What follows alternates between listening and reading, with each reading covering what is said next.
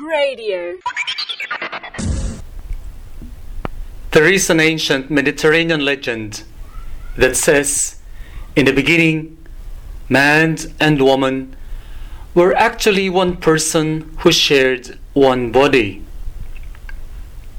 After they sinned, God punished them by dividing their body into two pieces one half for the man and the other half for the woman. They would only be completed once they were united as one body again.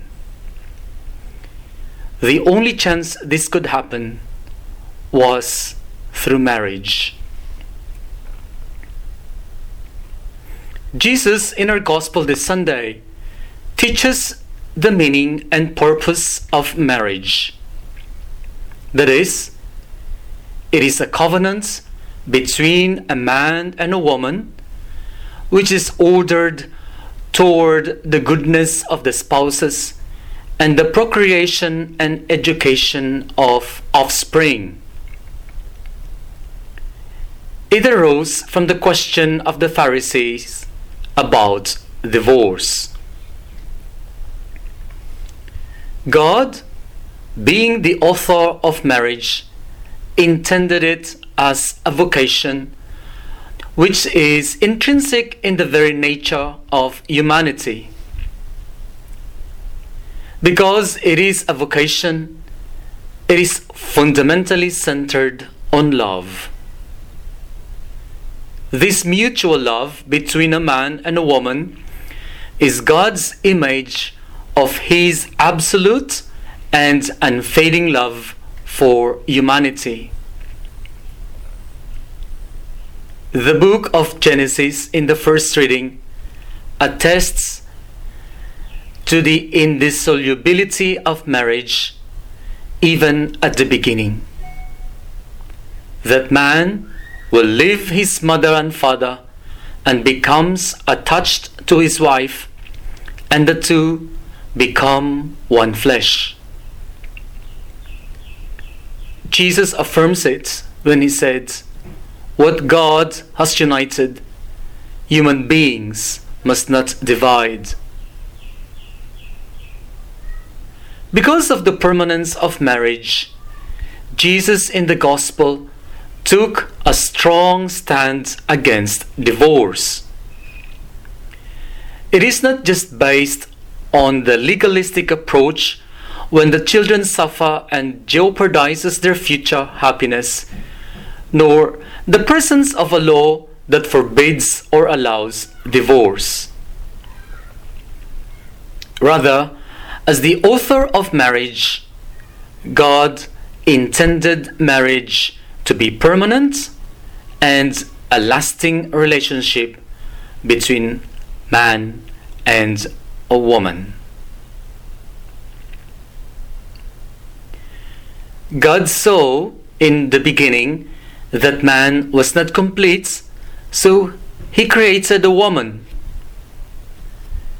It is through this marital union that one complements each other, thereby completing each other's incompleteness.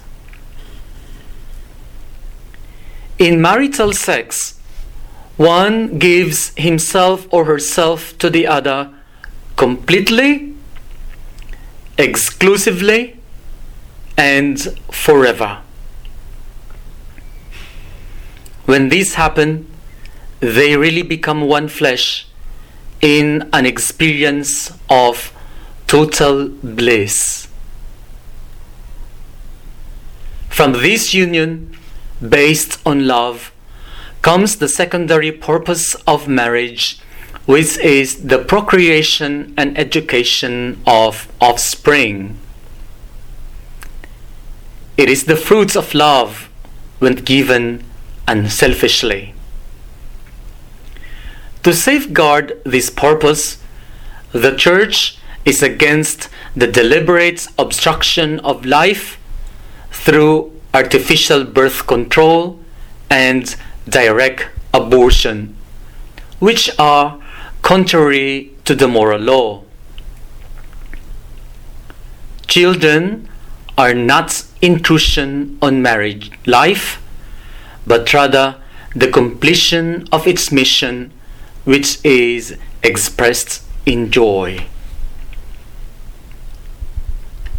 Because marriage is a sacrament, it is geared towards the sanctification and of man and woman through their married life. It is a life that is centered in God's. In reality, it is God who completes and blesses the union. That is why it is imperative that a man and a woman who love each other should be united by a sacred bond that can only be given through the church. With this blessing, they will form a family, which is the miniature of the church, which we call the domestic church. Let us safeguard the unity and sanctity of marriage as God intended it to be. radio.org.au